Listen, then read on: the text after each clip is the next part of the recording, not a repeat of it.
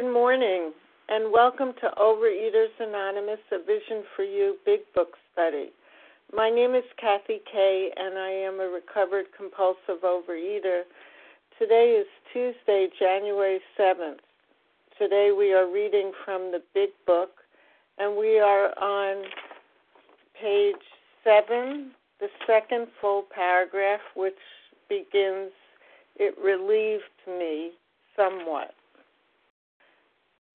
Today's readers are Edith on the 12 Steps, Santa on the 12 Traditions, and reading the text are Larry, Marita, Marjorie, and Paula. The reference number for yesterday, January 6th, Monday, is 5729. Oh OA Preamble Overeaters Anonymous is a fellowship of individuals who, through shared experience, strength, and hope, are recovering from compulsive overeating. We welcome everyone who wants to stop eating compulsively. There are no dues or fees for members. We are self supporting through our own contributions, neither soliciting nor accepting outside donations. OA is not affiliated with any public or private organization, political movement, ideology, or religious doctrine. We take no position on outside issues. Our primary purpose is to abstain from compulsive eating and to carry the message of recovery through the 12 steps of OA to those who still suffer. Our sole purpose, OA's fifth tradition states, each group has but one primary purpose to carry its message to the compulsive overeater who still suffers. At a Vision for You Big Book study, our message is that people who suffer from compulsive overeating can recover through abstinence and the practice of the 12 steps and 12 traditions of Overeaters Anonymous. I will now ask Edith to read the 12 steps.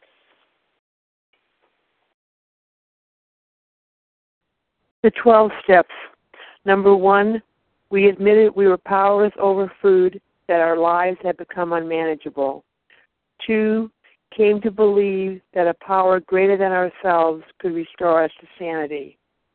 Three, made a decision to turn our will and our lives over to the care of God as we understood Him.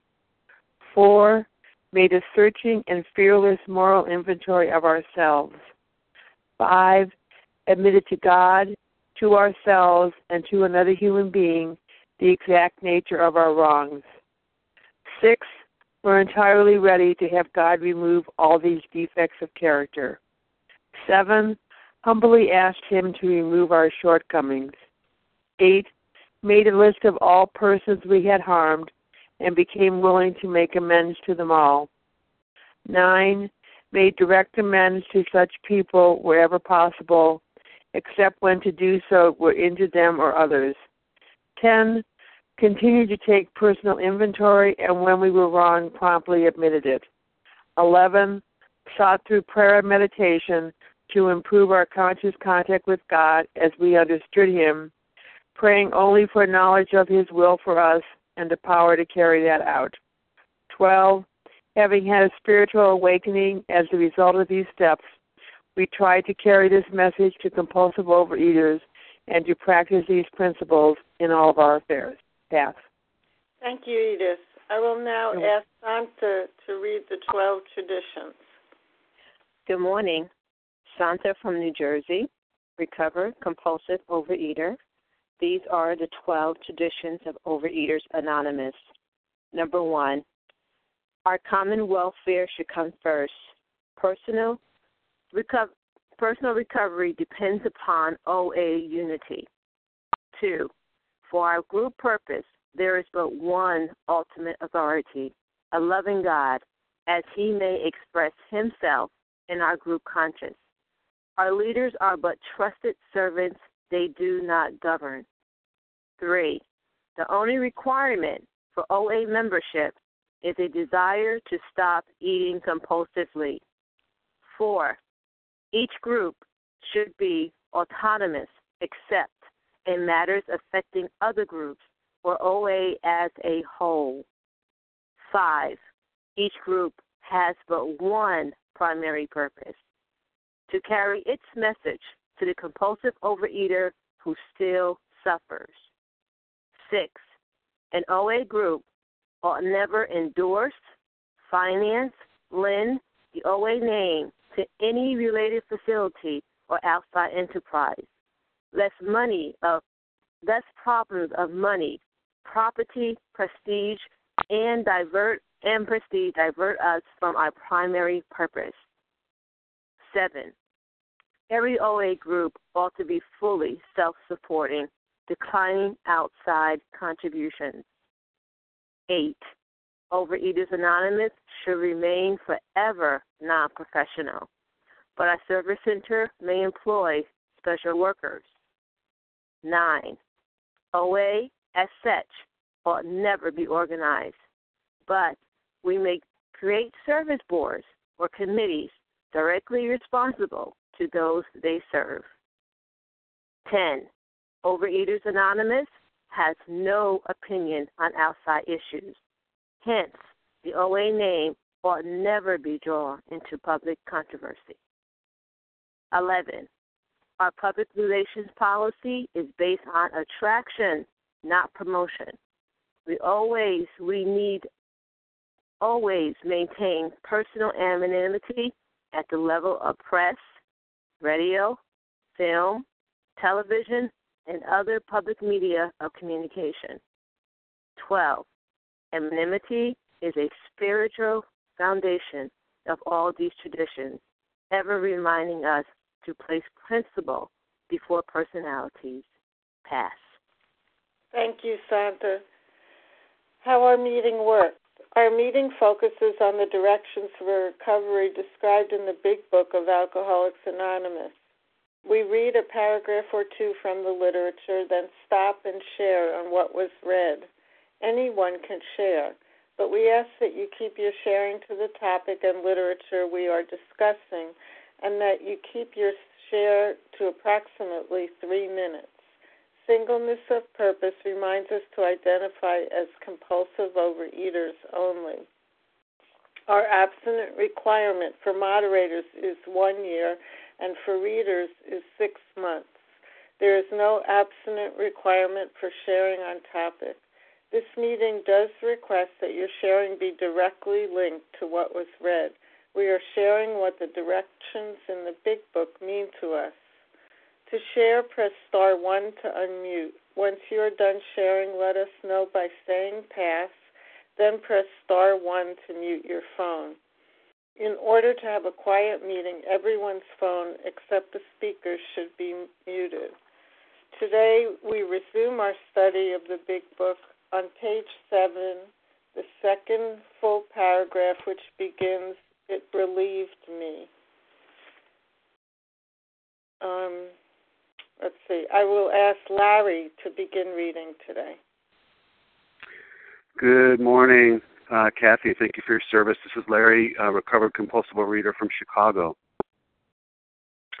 It relieved me somewhat to learn that in alcoholics, the will is amazingly weakened when it comes to combating liquor, though it often remains strong in other respects. My incredible behavior in the face of, of a desperate desire to stop was explained. Understanding myself now, I fared forth in high hope. For three or four months, the goose hung high. I went to town regularly and even made a little money. Surely this was the answer self knowledge. Uh, this uh, this speaks to me definitely. Um, you know, I'll start with the first part. It relieved me somewhat to learn that in alcoholics the will is amazingly weakened when it comes to combating liquor, though it often remains strong in other respects. You know, that's indeed was the case for me. Um, this brings me back to to thinking. I don't know what pops into my head was when I was going through um, through you know education, and I was day after day researching and writing and boy, was I a disciplined person. You know, if you would have saw me at that computer for hours at a time, you know, I can research and write and, and collaborate with, with other people. And I did this for the better part of seven years. Um, uh, for and um, and but in the midst of that, so you know, if you were to look at me, you know, in other respects, you know, I was a dad. I was I was uh, I showed up to work every day. I even, can you imagine, counseled other people, you know, many of them, you know, combating their own addictions. And yet, when it came to uh, compulsive overeating, I didn't know it at the time. You know, perhaps I did to some degree, but I had no control whatsoever. Day after day, I can remember bags, and when I say bags of bagels in particular, that was my thing. You know, a cellophane bag, bakery boxes, and I'm not talking one or two, I'm talking a dozen each day. You know, in short order, I would put that that food away, and uh, you know, with with crumbs and stuff, you know, on my keyboard and all around my computer. Picture, you know, what that might be like. I can remember. You know, I don't regret the past. I don't wish to shut the door on it, like it says, but I, I do remember, and I need to remember those things. And and I did have tremendous discipline, as I mentioned during that time. Um, you know, my incredible behavior in the face of a desperate desire to stop was was explained. You know, finally when I came into program, I didn't want to necessarily hear it. I wasn't prepared to hear the message right away, but it was explained that, yeah, I have an allergy of the body and I have an obsession of the mind. You know, when I ingest those foods, it starts uh, that whole that whole allergy of the body, and uh, but the far greater aspect of the disease I was taught was the obsession of the mind, and that's what kept me going back day after day in the midst of having tremendous discipline. You know, and so I, I did fare forth in, in high hope, as it says here, and um, and the goose did hung high. You know, it, it uh, for me it it was a time of excitement and and uh, and all kinds of things, and yet misery. Can you imagine at the same time? You know that I was somehow broken, and yet I was whole at the same time, and I I couldn't I couldn't get my wrap my brain around self knowledge. You know, I could read self help books. Maybe you can relate. I could read, you know, different things, and I would search, just desperate, desperate, just searching for whatever I can, so that that knowledge would would somehow give me the sprinkle pixie dust on me, so I would experience that I, that I could eventually put the the food down. It never happened. It never happened for me until I had a spiritual awakening by working uh, the steps you know, as they're laid out in the first 164 pages of the big book. And um, so, um, you know, self knowledge, and I had to go and get beat up like Bill did for for a good long while, you know, before uh, before you know uh, recovery began to come to me, and uh, and I smashed the ego. I didn't do it; God did it for me, and it's made all the difference. And uh, with that, I'll pass. Thanks. Thank you, Larry. Who would like to share on this paragraph? Lauren S. from Pittsburgh. Go ahead, Lauren. Yeah, thank you. Hi, I'm Lauren S. from Pittsburgh, Pennsylvania, a recovered compulsive overeater. So, here in this paragraph, I have written in the goose hung high, meaning prospects were good. I also have written the last sentence Surely this answer can self knowledge fix me? And I like to read these paragraphs and substitute the word are and me for for my name, Lauren, to really personalize it. And I like to to make the statements into questions. That's what I do. I turn statements into questions. So was my was Lauren's will weakened when it came to these binge foods, even though my will was strong in other ways? Was my behavior incredible in the face of a desperate desire to stop? Did I at times go forth in high hope and believe that my prospects were good? Although did did I believe? Did Lauren believe self knowledge could work? So yes, yes, yes, yes, yes. Um, and uh, again, I was told that people say you know you don't have a strong enough will to just put the food down but what i've learned is i have an incredibly strong self will when it comes to normal people my will is so strong as we'll read on in the in the following pages that it'll lead me to insanity, being locked up in prison, to death, or to having to accept a spiritual solution. And if I was a normal person, those would not be my options for life. so, thank you. I will pass. Thank you, Lauren. Who else would like to share? Well, this is Kathy. I'll take a turn. Leanne. Hi, it's Kathy in Canada. Oh, okay. I heard um, Kathy in Canada and Leanne, was it? Yeah, Leanne. Okay. Leanne, go ahead, and then Kathy. Hi, Leanne. I'm recovering, recovered compulsive overeater. Um, when you talked about the six months, it reminds me of how I had twice in my life a six month period where I ate like a normal person, where somehow I was not eating in between and I was eating the meals and I wasn't it was just complete amazement. And those two times is what kept me out of recovery for so long or what what kept me from believing that I really had to have discipline around my food and where I really had to find out trigger foods and big binge foods and really work the program because I kept it in my mind like, well, look, I did it for six months. I know I can do it again. I know I can do it. and that lie and the remembrance of doing it just kept me in such denial.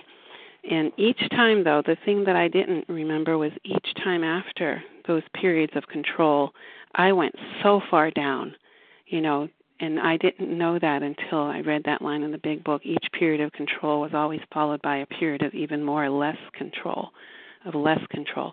And that's exactly the pattern that it had. And I could never again string together that amount of time. And one of the times where it was the six month period was right before I was married. So, of course, the goose was hanging high at that time. I was all excited and, you know, my mind was kind of focused on you know preparation and all of that that it seemed like well look i'm completely normal. But i remember the honeymoon. I remember the honeymoon they served us this six course thing this six course dinner. And i remember taking that first bite back then you know that first compulsive out of control i really don't want to eat this but here i go bite after that, oh my gosh, my first year of marriage was just like what the book says. Such, oh, it was such, it was just hell because I went so far down after that six month period. And um, I like the way these things are brought to my memory. It's so important for me to remember where I came from. It's so important for me to have a real healthy respect and fear of my disease and to keep it very green. So Thanks for letting me share. I pass. Thank you, Leanne. Kathy? Hi, this is Kathy in Canada, a compulsive overeater. It relieved me somewhat to learn that in alcoholics, the will is amazingly weakened when it comes to combating liquor. Um, will the will is part of my mind, and um, it has relieved me to find out that I have an allergy of the body and an obsession of the mind. Um, you know, just like the previous caller said that you know for the goose hung high for many months many times over and over you know i tried to control the food with uh, self knowledge that um i knew what some of my binge foods were but i could do this in my own strength not realizing that i had a mental where my mind would tell me to oh it won't hurt you this time. Just pick it up pick it up. And um it it relieved me that um i know that there's other people like me that um, have that weak weakness in our will when it comes to compulsive overeating. That uh, we can, we can be strong in many areas of our life, but when it comes to that first bite, bite, um, I need the help of a higher power. I need the help of a higher power in every area of my life, but this one weak link that really takes me back to that first bite, I can't do it in my own strength. I am powerless, and I I will pass. Thank you. Thank you, Kathy. Would anyone else like to share on this paragraph? Oh, this is Kathy Kay, and I'd like to take Jason. a turn. Um, this is Debbie. Okay, Debbie, and who else did I hear? Jason. Jason. Okay, I'm going to go first, and then Debbie, and then Jason. Thank you. Um, My name is Kathy Kay, and I'm a recovered compulsive overeater. And I would like to uh, chime in on uh, self knowledge. Um, when I came to the 12 step rooms, um, I was uh, 42 years old, had a very successful career, a family. Um, from the outside, everything looked good. Um, from the inside, I lived 90% of my waking hours in anxiety or depression. And I had been in therapy several times and had a lot of hope that if I continued to deepen my self knowledge, I would feel better. And uh, it wasn't until the towards the end of all that personal work um, that I began to see uh, symptoms of my disease in my food behavior. Um, and I even brought that to therapy, uh, and thank God my therapist recommended Overeaters Anonymous to me at that point. But for many years, um, I didn't see it. I read diet books. Um, I went on diets. I lost weight. Um, but then uh, it gradually creeped back on, and surely the mental obsession never really left me. Um, and so uh, this is quite an awakening, and it was for me uh, to learn early on that um, self knowledge was good, but it was surely not sufficient. And with that, I pass. Debbie?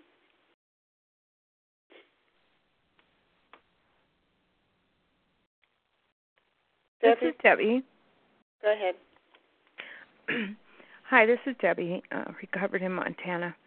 Uh, yeah, this just is an extreme example to me of self will and God's will. Um, because when I start thinking I've got it, that's when I'm in the biggest trouble. And when I know that I need to depend on my higher power for every breath, then um, I can have a spiritual reprieve that will keep me out of the food. That's all I have. Thanks. Thank you, Debbie. Jason? Um, hi, can, can you hear me? Yes, I can. Okay. That part where he talks about the uh, in alcoholics, the will is amazingly weakened when it comes to combating liquor. For me, I used to think uh, all the time. You know, if I can't control the most basic thing in life, you know, that is what I put in my mouth, how can I control anything in life? And I really did find it. Uh, it, it was a real revelation when I first started uh, coming into OA rooms, and specifically the uh, uh, this particular call, to hear people refer um, often to the allergy of the body and the obsession of the mind as an explanation. And it took me weeks and months of hearing that to actually begin to believe it, and and to slowly uh, put that original question that I uh, that, that I'd had for so long away. I mean, if I can't control the most basic thing in life, how can I control anything else? And that's I've, I've had some some relief from that in my own recovery. Um, the other the other part was the um, uh, the self knowledge I just finished my my fourth and fifth steps recently, and uh, my own sponsor uh, very wisely had had noted that I was uh, spending a lot of time or trying to spend a lot of time in my fourth step, and I find that um, that in my own case that the self knowledge it doesn't really do me any good. It sort of promotes this downward spiral of self interest where I just get wound up inside of myself by trying to know more about myself. Um, and that's all I have. Thanks for letting me share. Thank you, Jason. Let's move on to the next paragraph. Marita, could you read that for us? Yes, good morning, Vision for You. This is Marita, a recovered compulsive overeater in Virginia. But it was not, for the frightful day came when I drank once more. The curve of my declining moral and bodily health fell off like a ski jump. After a time, I returned to the hospital. This was the finish, the curtain, it seemed to me. My weary and despairing wife was informed that it would all end with heart failure during delirium tremens, or I would develop a wet brain, perhaps within a year. She would soon have to give me over to the undertaker or the asylum. Oh, wow, this is a bleak paragraph, um, but it's really good information. And it makes me think of uh, of one of the slogans that I've heard in the rooms of um, with AA that uh, you're either locked up, boxed up, or sobered up. So right now, Bill only knows about the two alternatives being boxed up by the undertaker or locked up in an asylum. And uh, so he had overheard the doctor talking with Lois out in the hall, and he knows that it's curtains. He says it here. The curtain, it seemed to me. So, um, this is a really scary place to be. Looking at death in the face and uh, knowing that there's nothing I can do about it. Bill is expressing this terror of, you know, being stuck. We're, we are hopeless inside this situation, and it will torture us, and then we will die.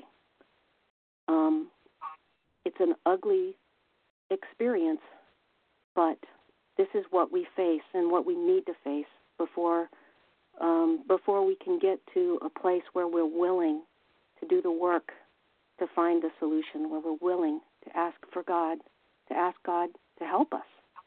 And um, I'm, you know, this isn't a scary movie, man. This is real life, and I have to, I have to say that uh, nobody wants to stand in it, but it's the best place for us to be um, at the beginning of this journey. Thanks so much for letting me share, and I pass. Thank you, Marita. Who else would like to share on this paragraph? This is Sally. Go ahead, Sally. Thank you. Good morning, Vision for You. This is Sally, a recovered compulsive overeater in South Jersey. And so, what we see here when he uses these words, this was the fine, the finish, the curtain. It seemed to me, and it looks like he's reached bottom but we know he hasn't. It looks like bottom, and I know we all have an idea of what our own bottoms look like, but like Bill, I had many, many bottoms. I had many, many times where I thought, this is it. I'm done. And I can see very clearly from the top of the page to the bottom of the page, over and over, they've used the word explained twice. He talked about this doctor that he met. him. I met a kind doctor who explained. He comes down to the next paragraph and again use, uses the word uh, my incredible behavior in the face of a desperate desire to stop was explained. And again, he brings it to another level that surely this was the answer self knowledge. But he sees very clearly now in this paragraph that, that it was just very important information that all of us had at one time. We had, we may not have had this clarity of explanation or self knowledge that we had this allergy of the body and and obsession of the mind. I didn't have that explanation for years. I thought it was some kind of a a miraculous uh, experience from going to three meetings a week. It was all about the tools for over 30 years. Three meetings a week, three phone calls a day, um, three meals a day, three measured meals a day. It was all about this miraculous, uh, like voodoo experience for me of threes and and it worked. I had periods of white knuckling abstinent behavior, which is what we see here for Bill. We see here he's got he says he had three or four months the goose hung high. So he had a period of abstinence. And this page makes clear that it's not enough. It's simply not enough. Something else has to enter the picture. He goes on to say here in this paragraph the curve of my declining morale and bodily health fell off like a ski jump. He he he must have been feeling like finally I got a solution. He thought he had a solution, but he didn't. And here he is back in the soup, back in his addiction, and all of us know what that looks like. To think, oh, thank God, finally I'm abstinent, and then fall back into our addiction. I did it myself over and over, even after I found a strong meeting, a strong phone meeting, even after I had uh, had many different sponsors who were fabulous sponsors. It wasn't going to be the solution. The, the solution was not a meeting. The solution was not a sponsor. And the solution, the ultimate solution, was not in just putting the drink or the, the substance down. And we're going to see now in these next two pages, he's setting us up to understand it has to take something more. My weary and despairing wife was informed that it would all end with heart failure during delirium tremens, or I would develop a wet brain, perhaps within a year. So here we see him again devolving on the bottom of page seven. And we know that by the bottom of page eight, it is going to be a turning point for this man. The first eight pages of the chapter are all about him devolving. And this is we're seeing him reaching bottom, but he has not reached bottom. This is his second hospitalization at the bottom of the page. We know there is yet to be a third. With that, I share. With that, I pass. Thank you. Thank you, Sally. Who else would like to share on this paragraph? This is Paula. Leah. Okay, Paula and then Leah. Thank you. Go ahead, Paula. Thank you. This would be Paula, recovered compulsive overeater. You know, I'm just going to back up just a tad bit. And, you know, we can all nod our heads here. Surely this was the answer self knowledge. Yep, got it now. Now I know. Now I know. And then we move on. And here we can also nod our head, but it was not. It was not. For the frightful day came when I drank once more. You know, you notice it doesn't say why, when, where, because can I tell you, it doesn't matter. It doesn't matter the whys, the whens, the where, the excuses I gave. The curve of my declining, now there it is, that curve going to a downward trend of my declining moral. The truth. He couldn't know the truth from a lie. He didn't know the lie from the truth. And bodily health fell off like a ski jump, rather extreme. But then this disease, it doesn't. There's no halfway. In the beginning, there's a little bit. Oh yeah, well no, this time I'll do. No, a ski jump. What a description. Watch them in the Olympics. I am amazed at how high they go to go so far down. Amazing picture Bill paints again for us. Thank you for allowing me to share. With that, I do pass. Thank you, Paula. Leah, your turn. Thank you so much, Kathy, for your service. Good morning, everybody. My name is Leah. I'm a recovered compulsive overeater. But it was not, for the frightful day came when I drank once more. I mean, obviously, Bill thought that uh, self knowledge was the answer. You know, my book teaches me that I am absolutely unable to stop compulsively overeating on the basis of self knowledge. And I learned this the hard way. You know, I spent uh, years sitting on a therapist's couch, uh, reading self-help books, um, visiting a variety of uh, psychiatrists and therapists, trying to understand uh, about the illness of addiction and understanding eating disorders and how did I get to be one. Um, you know what I found out I found out that I don't have time to figure out how I got to be a compulsive overeater because this is not about medical science and this is not about psychology. This is not about some Freudian concepts that uh, these psychiatrists could uh, weave for me through my history because I didn't have time to figure out uh, how I got to be a compulsive overeater because the chances were becoming very clear that I was going to die during the investigation. you know, uh, through enough beating and enough suffering, I could not stop on the basis of self knowledge you know i'm i'm a fairly bright person. I'm not stupid. I have a decent memory. But for some strange reason left to my own devices and left to my own intellect and to, left to my own logic and my own reason and my own resources i can't remember what compulsive overeating does to me. I can't remember that it beats the crap out of me. All i can think about is what it's going to do for me you know, and this disease kept beating the crap right out of me because everything I threw at the obsession of the mind beat me to a pulp. no matter what I threw at it. Psychiatrists, pills, drugs of all sorts, uh, you know, therapists, uh, self help books, other remedies, other methods, you know, that mental obsession, that strange mental twist, that peculiar way of thinking about food that is different from normal people. Every single time that mental twist would win out, just like Bill is learning here. You know, I had to get beaten to a pulp through enough suffering and through enough pain and through enough degradation that broke me down to realize that this is not a physical problem. It's not a human problem. I'm not weak. I'm not crazy. I'm not lacking moral character. I'm not a sinner. This goes beyond materiality. It is in the world of the spirit. I had a cancer of my soul, a soul sickness. A soul sickness. And once that ego and intellect was fired as my guide, it could be replaced by a different guide submission to God through these steps. Only when the ego and intellect was dethroned could God rule my life.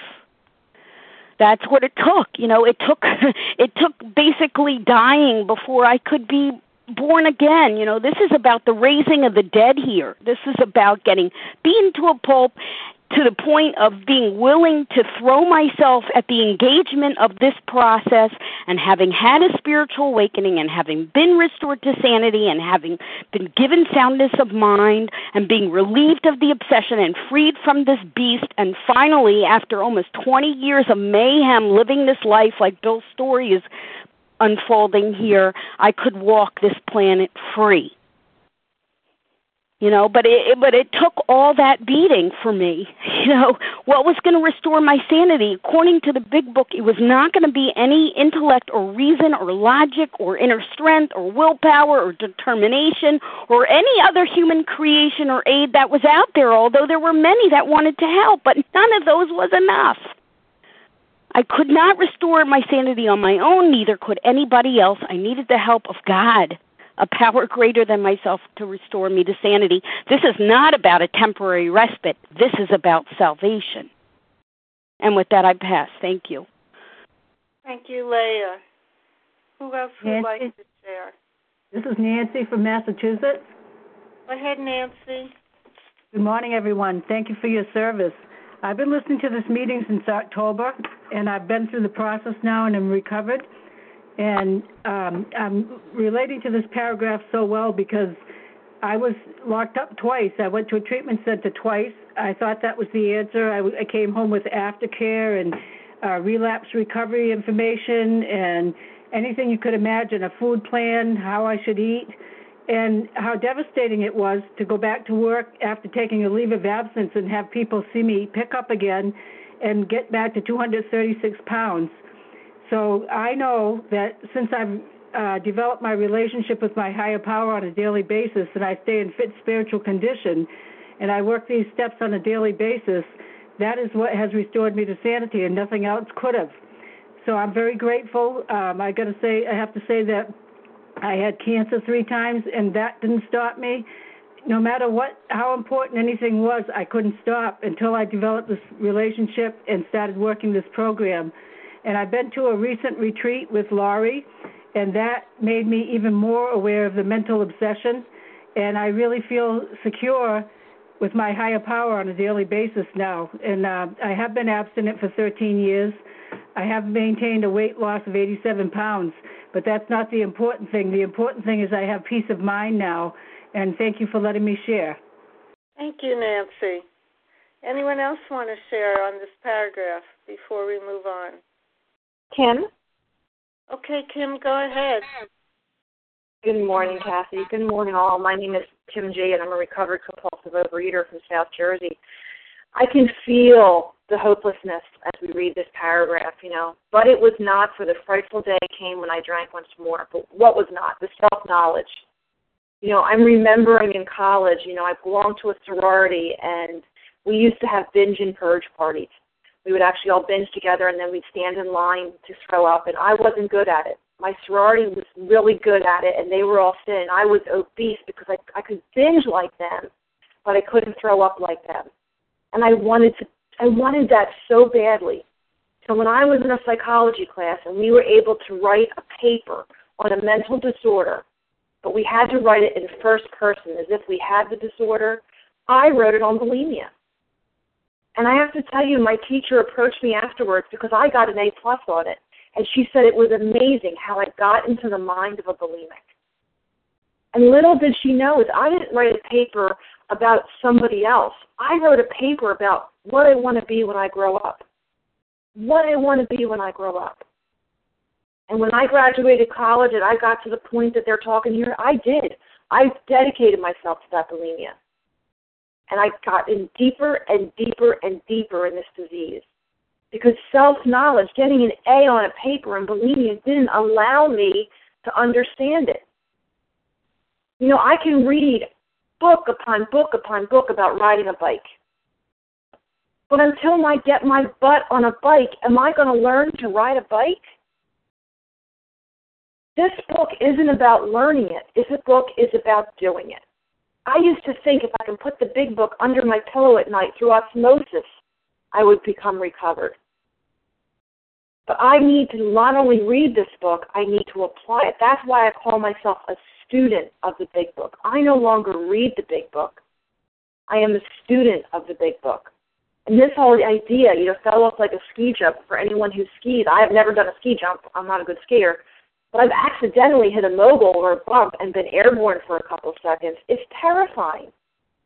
There's nothing around you. you. Your arms flail, your skis flail. You're totally out of control. There's nothing you can do. You're just waiting for the time when you fall on the ground and your ski goes this way and your hat goes that way and your gloves go that way. That was what it was like when I picked up. Because you see here, if he had one fold disease, Bill would have been fined pages ago.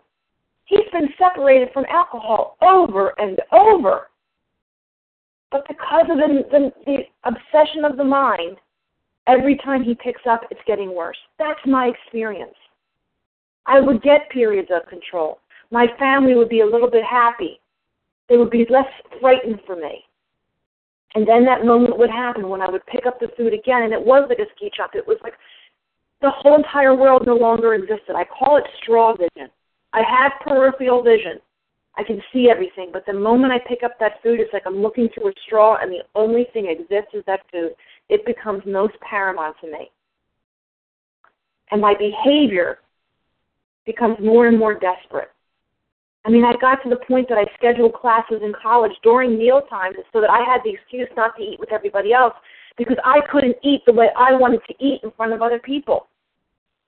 Going through drive through after drive through, ordering for fictitious people so I could get more food so I could sit in the parking lot and eat. My mother was in OA, so I had to be creative with my binging in my parents' house. One of my favorites was just getting muffin mix and putting water in it in the bathroom and eating the muffin mix that way putting Ajax on pizza so I'd spoil it and then digging it out of the trash at 2 o'clock in the morning and just rubbing off the Ajax. That is what the disease did every time the ski jump, every time I was more out of control, every time I was more desperate. She would soon have to give me over to the undertaker the asylum. I didn't know, and I didn't care. I just wanted those voices in my mind to shut up. Please, shut up and because I didn't know how to shut them up.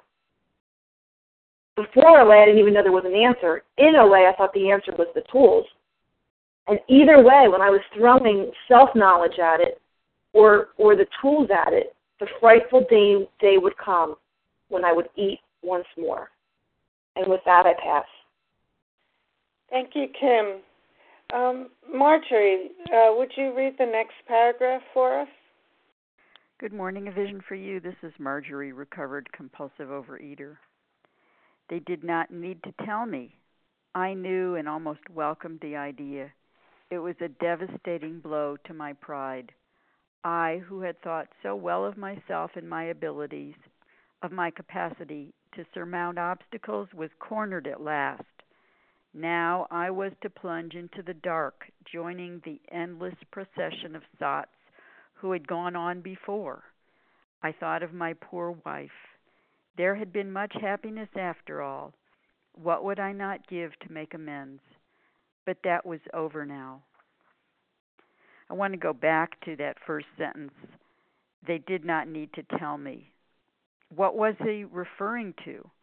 That he was going to end up with the undertaker or in the asylum.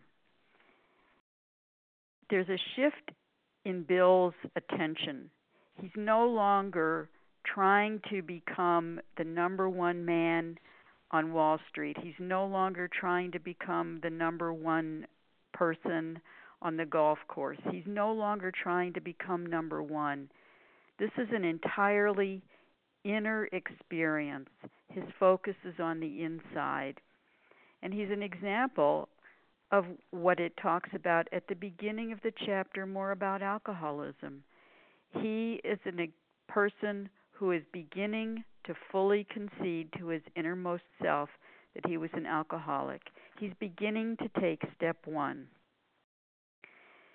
There was in me that similar experience and when he talks about how he welcomed he almost welcomed the idea i remember that recognizing that i was going to go for the rest of my life however long it happened to be and i was in my 20s and 30s when this happened that i was going to go on in this miserable gray kind of existence with my weight going up and down, getting a little bit higher each time, being obese, being less obese, but having a mood that was constantly gray, and that was going to be the rest of my life. And there was a certain comfort in that. It was just a peacefulness. It's like, okay, I know what's around the corner.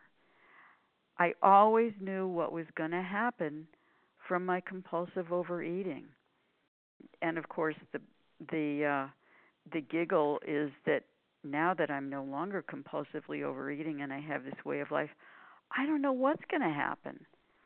So there was a there was a a wonderful kind of mm, comfort in knowing what was going to happen, which fed into my well, I'm going to keep on doing this even if I had recognized this at the time that I was compulsively overeating, before recovery, it wouldn't have mattered. It would have been an interesting insight. It would have been something to take to the psychiatrist's couch. It would have been something to write articles about for the journals. But it wasn't going to give me any recovery. I didn't have that sense of pride that he had. I didn't believe myself capable of surmounting obstacles. I just knew that I was cornered. And I didn't feel like I was going to join an endless procession of sats. I was totally, totally, totally alone. And I had been around OA long enough to know that in terms of other people, I really wasn't alone.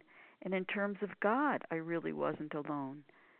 But the feeling of being alone in that deep, dark dungeon just blotted out everything else. And then, like Bill, where he talks about there had been much happiness after all and, and feelings about his poor wife. Yeah, I had regrets. I had remorse. I had that self pity. I had that that that martyrism, not martyrdom, but martyrism kind of an attitude oh well i guess this is just the way it is and tisk tisk um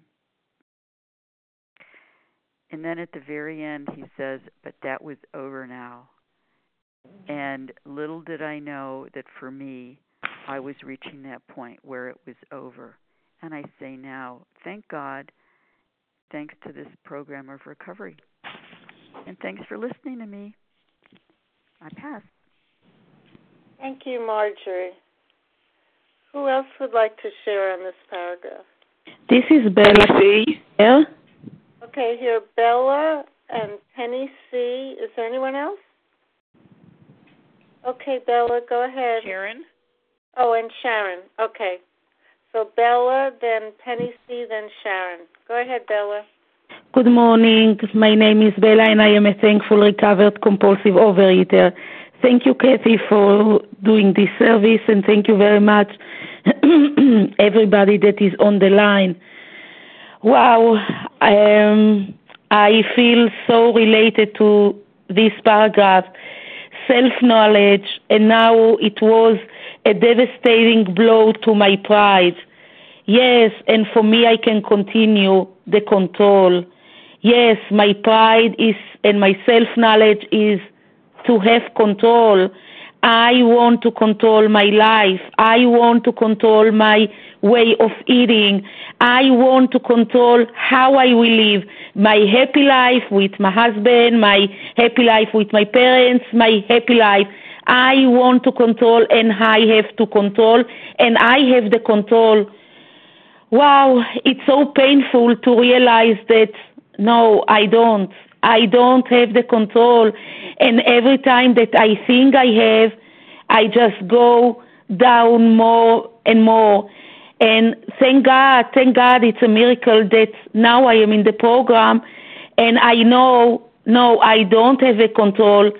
And I know another thing too. I know that God has the control and God is my loving father, my loving partner. And yes, I want to to accept and to admit I don't have the control and I am willing to give over my life to the care of God because it's it's a waste of time and energy for something that I will not have and I will never have and it's it's painful to go back to this to that situation, to that picture. It's painful. It's too much painful. And I am so thankful for this that now I know the answer. It's not my self knowledge. And my pride now is to accept and admit that I don't have the control and I want, I am willing to give over my life to the care of God because this is a loving care, a respectful care not a judging and blaming. And I am so thankful that I found the solution, the solution for me. Thank you for letting me share, and I pass. Thank you, Bella. Um, Penny and Sharon, we only have about three minutes, so if you can share that time, that would be great. Go ahead, Penny. Yeah, okay. I'll just take a minute because all I wanted to say is how this paragraph, when I first read it, when I first came, you know, it just seemed like overly dramatic. But of course, I could see how this would apply to an alcoholic, but not to me, a compulsive overeater. I mean, you know, uh, putting me in an asylum or calling the undertaker. Come on. And as I've recovered and as I've been able to be be honest with myself and realize what I did with food. And the one thing that has really made this so that I no longer compare. I identify is I sat in the rooms with a woman who I watched lose over a hundred pounds, and and she stayed around for a while, and then decided that I well I don't know she just didn't come back for a while, and when I saw her again years later, she had regained that and more, and sat and cried and said the doctor said if I don't stop eating I'm going to die, and cried through the whole meeting, and three weeks later she did die. So this is a serious disease, and I can't take it lightly. I can't compare it with with any other any other addiction. Compulsive overeating is potentially fatal. It is fatal in many cases. With that, I pass. Thank you, Penny and Sharon.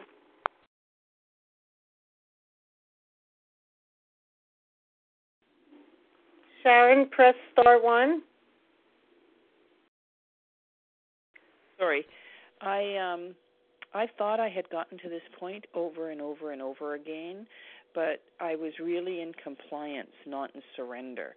I was willing to do one more little thing. I was willing to use one more tool, but I hadn't gotten to the point where I had really admitted that I could not do it and I couldn't control. And it wasn't until I completely surrendered that I got to this point and the freedom was there. Thank you. Thank you, Sharon. So it's now time for us to close. Thank you, everyone uh, who's here and who has shared. We will now close with the reading from the Big Book on page 164, followed by the Serenity Prayer. Paula, would you read A Vision for You? Uh, our book is meant to be suggestive only.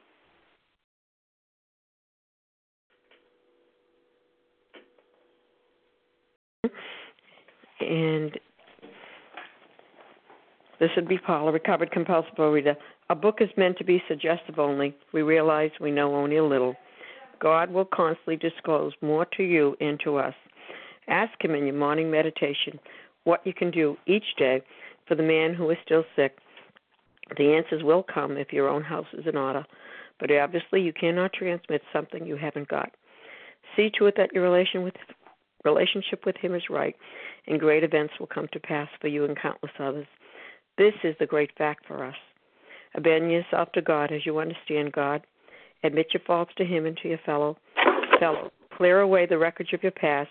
Give freely of what you find and join us. We shall be with you in the fellowship of the Spirit, and you will surely meet some of us as you trudge the road of happy destiny. May God bless you and keep you until then.